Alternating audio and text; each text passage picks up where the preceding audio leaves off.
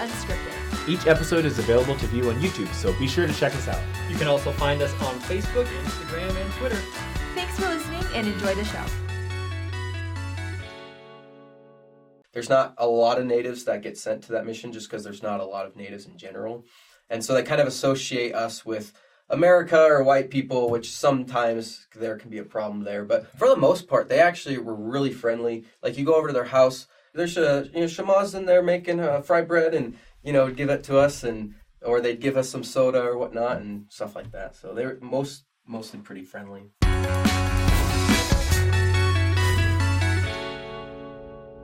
Hey guys, welcome back to Saints Unscripted. I'm Jackson, and here I'm with Caitlin. and our awesome guest today, Christopher, and he's gonna share us about his story, uh, kind of his conversion, if you will, and his really unique perspective, especially with uh, things you encountered before your mission and where you served and how that kind of impacted you spiritually and where it's brought to you right now. Um, I'm really excited. He's got really cool things to share with us today. So I just want to just kind of introduce yourself, where you're from, and uh, Yeah, I feel a little more special than I am being here because you had some pretty cool people here. But but um, no, I'm from uh, Carson City, Nevada. I'm so, from Reno anyway. We talked Yeah, about that. which is We- not far. Not a lot of people are from Nevada, Yeah, so it's kind of cool. and that's why I'm here in Utah. I live in Utah now because there's nothing in Nevada, so I came out here. Um, it's not It's all Las. Vegas. It's- no, yeah, No. I've Wow. actually only been to Vegas once in my life. Wow. Well, we'd love to just dive into your story. Go ahead and start where you'd like to. Okay. Um, so yeah, I was uh, born into a member home. You know, uh, parents were both also born into the church. Um, yeah, I'm the youngest of four kids and everything like that. You know, going to growing up, just going to church, normal thing, just how everybody does. Um, but over time, pretty much all six of us, you know, parents, four kids, have kind of everyone seemed to left the church. So currently, just my mom and I are active, and so my different siblings and my dad are kind of all at different levels of you know not being in the church. But my mom and I still go, and I just grew up just just going with my mom mostly, um, and my brother. So yeah, just, so just going to church was just a pretty pretty normal thing, and you don't really as a little kid you don't really think about too deep questions. just or anything. Yeah, you're just kind of. it's Um, part of life. Then as as I was like a teenager, I was probably like 13, 14, I was just on, you know, YouTube and just I either don't know if I was looking specifically for a church video or it just came up and I was like, "Oh yeah, church video, cool." And then, you know, you get the side videos Yep. Video. on there. Recommended. And I think Freaking it, YouTube. I'm pretty sure the first video I saw that was like anti was I think it was like 50 problems with the Mormon church. If you look at Mormonism, I think it's like the first one there Nice. it's like a super viral viral video. Um, and I was just like, you know, click, let's see what this is. And then it was just like, oh, people actually have a problem with religion and church, and specifically our church. And so it really Man, as kind of 13 year old, holy cow. yeah, so Fire it- hose. yeah, kind of kind of rocked my world, world a little bit, um, and it just leads down to a path of more more anti and stuff, and just gets kind of crazy. So when you encountered this like anti-material, for you, did it spark interest on why why do people have this, or did it kind of ooh I don't I don't know if this is if this is this church is is really what I thought it was. yeah, pretty much it was like, oh, um, like one one thing they'll say a lot is like, here's the questions they don't want you to ask your bishop. Here's what the Mormon Church Yeah. doesn't want you to know. Classic. So it kind of felt like, well, there's this kind of secrecy kind of things I just didn't know, and you know, I've just Cult. been yeah, what is this, you know? And it was just the fact that there's so many things like, oh, it's not just some random guy out there, but like a lot of people have like Mhm. A whole list of things that is wrong with, you know, basically what you were grow grew up with and raised with pretty much. From this point, you're 13 and, and to where you served a mission. Where did that change for you? So, uh, you know, as I was seeing all the anti stuff, you know, and it just was bothering me, I could never deny that Heavenly Father loved me and that Jesus Christ loved me. I could never just fully deny that. Now, there's definitely a point where I don't know if I would have admitted it, and I definitely don't know if I admitted it to myself, but I didn't have a testimony, or it was very, very shaky and rocky. Um, you know, and, and how things line up, I, I quite, can't quite remember. I didn't keep a journal or anything. Um, but I know there was definitely a time where I was like, yeah, this stuff just, you know, it's whatever. Joe Smith, you know, making stuff up. Oh, Joe Smith. Yeah. Um, but I kept going to church and I kept going to seminary too. I was actually homeschooled, and so the only class I had with like other kids was seminary. So I just kept going, you know, because I liked Your it. social life. Um, you know, and, and I did other things like I played football and stuff like that. But most of my friends uh, weren't members of the church. You know, the football team, wrestling team that I was on, they weren't members of the church. My best friend at the time wasn't a member of the church. Um, and his family, I spent most of my time probably with them. You know, um, and like I said, my family, a lot of my family, especially my extended family, have left the church and stuff like that. So sho- socially, you know, I had friends in the church, but it wasn't like, oh, it's not like I feel like the people here in Utah sometimes feel like, oh, if, if I leave the church, you know, socially and Yeah, it's gonna be culturally, so it's It's gonna- so just yeah. entangled with everything. Yeah. But Yeah. there, it wasn't like that because you know Nevada, it's kind of a weird thing to be a member of the church, and it's a weird thing to be, especially Mormon. You know, Yeah. so it would have been so much easier actually to have just left the church and not stayed active. But for whatever reason, I just felt like, you know, I want to go on a mission. I want to go to the temple. I want to have a family. You know, based on the principles of the gospel. Mm. I don't know why. Like I said, I know I, I feel like Heavenly Father loves me, and I'm just going to keep doing it basically. And so, kind of my last year of high school was kind of a rough time for me. Uh, like things were changing, you know, you're just kind of, it's kind of an awkward period in life. And so, um, I was kind of almost a little bit depressed.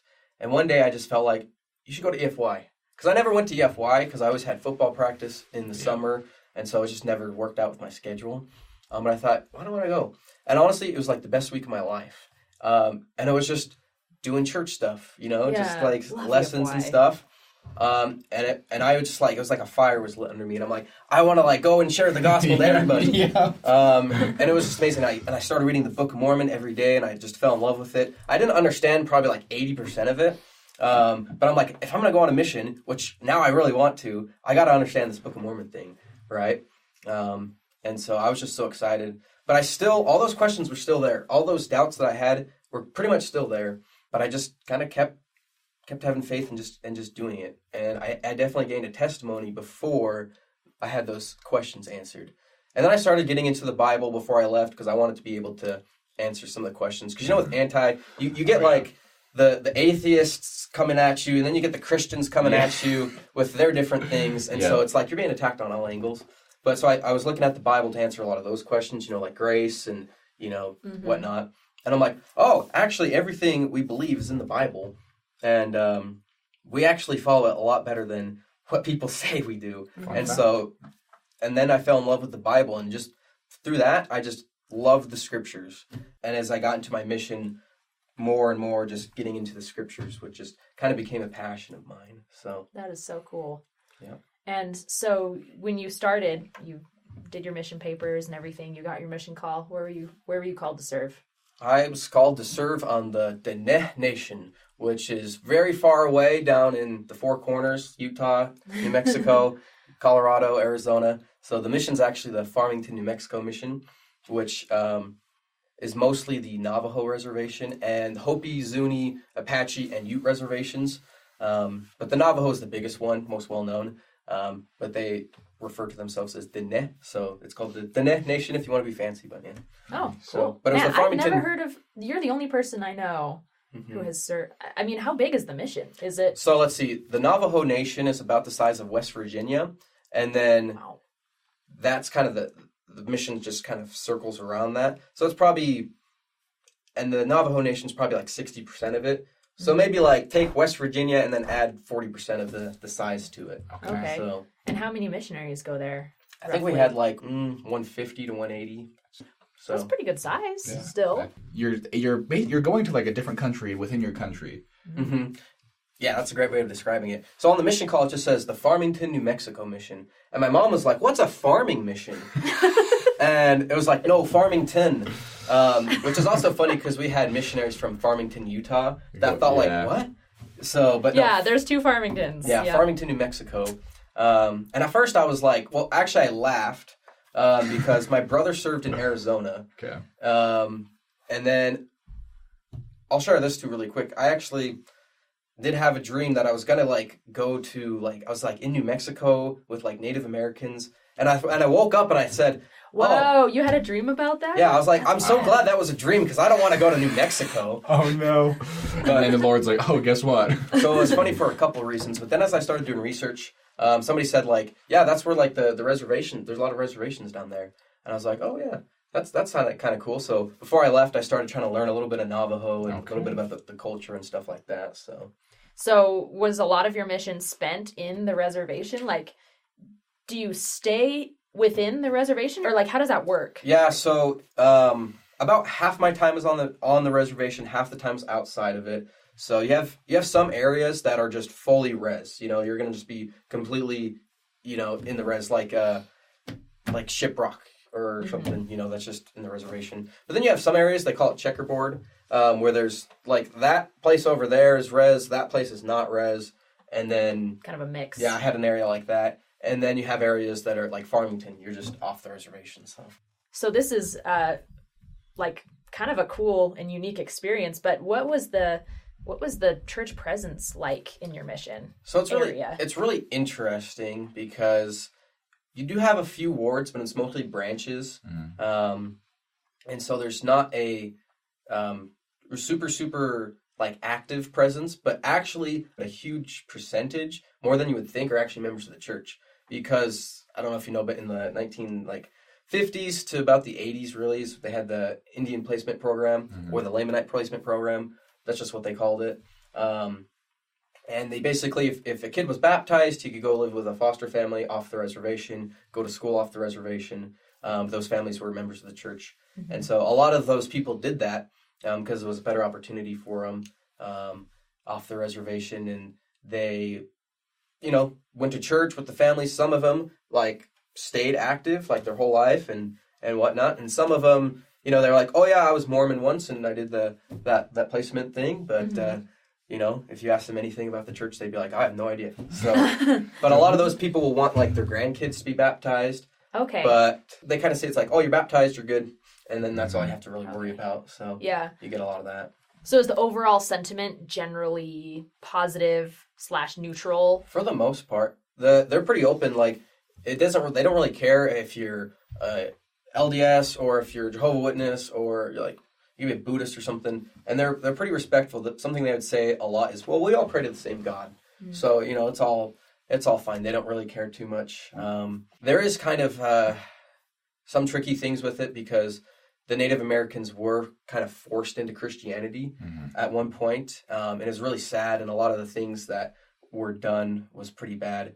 And so sometimes people kind of connect the missionaries to that, um, and they connect us as the you know white people, right? Because most of us are coming from Utah. You know, there's not a lot of natives that get sent to that mission just because there's not a lot of natives in general, and so they kind of associate us with America or white people, which sometimes there can be a problem there. But for the most part, they actually were really friendly. Like you go over to their house, um, we say we call them a shema, which is which means my mother in Navajo, which is a respectful way of ca- calling uh, like an elderly woman. So it'd be like, there's a you know shema's in there making uh, fried bread, and you know give it to us, and or they'd give us some soda or whatnot and stuff like that. So they're most mostly pretty friendly. I know before we started filming, you were mentioning how spiritually it seems the um, the Navajo, especially where you, you were at most of the time, it sounds like um, they're very very active spiritually in some capacity. Yeah, so the times I was off the reservation, you're, you're talking with uh, you know non-natives. It's it's a lot of like, well, what does the scripture say? You know, like da da da da da. You know, this verse here, da da. And the Native Americans aren't so much concerned about that. They're more concerned about, like you said, the spiritual things. And so a lot of them will have experiences like, you know, saying like they have experienced angels or um, very spiritual experiences. And I believe a lot of them stuff with dreams as well um, that they that they experience. And so when you teach them stuff like you can know these things are true from from the Holy Spirit, and the Spirit will teach you these things. That's not a problem for them at all. They resonate with that. Which you know, off the reservation, it's like, no, no, you have, you can't trust your feelings. That's all. What, what does this, what does it say? You know. So it's kind of interesting like that, and a lot of them too. The fact that we have the Book of Mormon is really important for them, I think, because it, it's actually a, a record of their ancestors. Now we don't know exactly Yeah. how How far removed? yeah, there's there's definitely migrations and stuff, and they mixed with other people and stuff. But I, I, I do believe that at least somewhere down the line, they are connected somehow because um, I know mostly about the Navajo and the Hopi traditions, and both of them believe in like a, a spiritual world before this world. Um, they believe very firmly in an afterlife. Um, I was even reading in like Deuteronomy that talks about you know, you know if, if a dead body is there and you touch it, you're unclean. And the Navajos, it's like the same thing. Like they dead bodies, you have to be like purified. If you're around it, you have to like leave the house because. Which I'm like that kind of connects to the law Yeah. of Moses. Yeah. Interesting. And then the Hopis are specifically like they they know about Christ like for sure. Is it okay if I read something from Wikipedia really quick? Go ahead. yeah, I have it pulled up, so it should be quick. But so this is from Wikipedia, which isn't you know, it's not a church source or anything like that. They're not trying to connect anything here, but it says the true uh, Pahana, or the lost white brother of the Hopi. Most versions have it that the Pahana or elder brother left from the east at the time of the Hopi entering the fourth world and began their migrations. However, the Hopi say that he will return again at his coming, the wicked will be destroyed, and a new age of peace, the fifth world, will be ushered into the world. As mentioned above, it is said he will bring with him a missing section of a sacred Hopi stone in possession of the Fire Clan, and that he will come wearing red. Wow. So, Wearing red. I, I have not heard that Mhm. before. That is very It's cool. Very interesting. and do you know what the, the word Hopi actually means? Mm-mm. It means peaceful people. And so this one I haven't found as much hard evidence on, but people will talk about how their ancestors buried weapons into the earth, and so they will give their their teenage sons like a, a dull bow and arrow to remind them that they are the peaceful people who basically made a covenant not to to have wars and fight. So Mhm. Which, Wow. if you don't know that, there's a, there's a story in the Book of Mormon where a tribe of people swore off, off war the rest of their lives so that they could be a peaceful people. So that's incredible. Yeah, and they even have uh, kivas, which are very apparently very similar to the the temple um, ceremony as well. Um, they believe in uh, receiving a new name, which is you know in the temple ceremony, um, and they believe in eternal marriage. A lot of stuff the Hopis believe that is Absolutely connected. beautiful. hmm Wow. That is awesome. So, how has this motivated you to to do what you're doing now and keep on spreading the gospel in the best way you can? Yeah. So I think one thing is when I was on my mission, there was COVID near the end, and it was really hard because I felt it kind of felt like you I wasn't able to do missionary work anymore because on the reservation a lot of people don't have access to uh, Wi-Fi or cellular you know de- cell uh, service, and so there wasn't that chance to really teach people on the internet or through Zoom or calling um, like they were saying, hey, do that, and it was like this isn't working here. And so I got kind of depressed because I'm like, man, my mission's kind of been a waste. I feel like I haven't, you know, and it was only like a few months of the mission that was, it was really like that. But I just was feeling sorry for myself. But I had this impression that most of the missionary work I'm going to do in my life, the majority of it is going to be outside of my actual mission call to, you know, Farmington, New Mexico. For now, you know, one thing I'm doing is I, I'm just sharing the, the gospel on social media. I think like a channel like you guys has kind of been inspiring. Um, I actually the the faith and belief videos I found those on my mission, and those really answered a lot of the questions I had. And so for me, I'm I'm just kind of sharing um, basically what what you know what I believe through the Bible, um, through Instagram. Um, but I just wanted to, in a way, just share people share with people. Um, you know, how do Latter Day Saints actually read and understand the Bible? So we're just gonna That is awesome. and it was last year I started because I was like, well, this is a great opportunity to do that because we're starting Come Follow Me. We're starting in the Old Testament. Let's just go through the Bible and just kind of study it together. And, um, you know, my ultimate goal is to have people of faith just kind of come together and learn and talk with you one, one another because you got all these people of, of different religions just bickering with each Yeah. other. Mm-hmm. Um, I saw that a lot on Facebook on my Mhm. mission. You would just join these like groups, oh yeah, you know? and then you get attacked. And it's just like the Catholics are yelling at the evangelicals who are getting mad at the Baptists or, or whatever, you know. And everyone's getting mad at us. And then everybody's mad at us. Yeah. Exactly. Right. And it's like, why are we doing this when really faith is under attack in the whole world? Yeah. Totally. Why don't we, we- need that unity? You know, as religious people, we don't have to agree on, you know, were there Nephilims in Genesis chapter 6? Like, what, what that's about? You know, we can argue about that all day, or we can say, hey, you know, God is real. We need Christ in our life, and we need to live the gospel. You know, we need to Mhm. repent. Yeah. Amen. defend God, defend the family, all those Mhm. things. Kind of like the people in your mission said, like we all Mhm. believe in the same God. We all right? believe. In, we all pray to the same God, Let's be a peaceful Exactly. people. hmm Yeah. like the Hopis. Thank you, Christopher, so much for sharing with us today um, your experiences on your mission and and before that and after that. We will go ahead. We'll link your Instagram in the description so That'd you guys great. can follow him. And it's a small gathering of people so far. yeah, yeah. Well, hey, small one or two gatherings are gather in my gatherings. name, exactly. And we will see you all later. Oh, go ahead.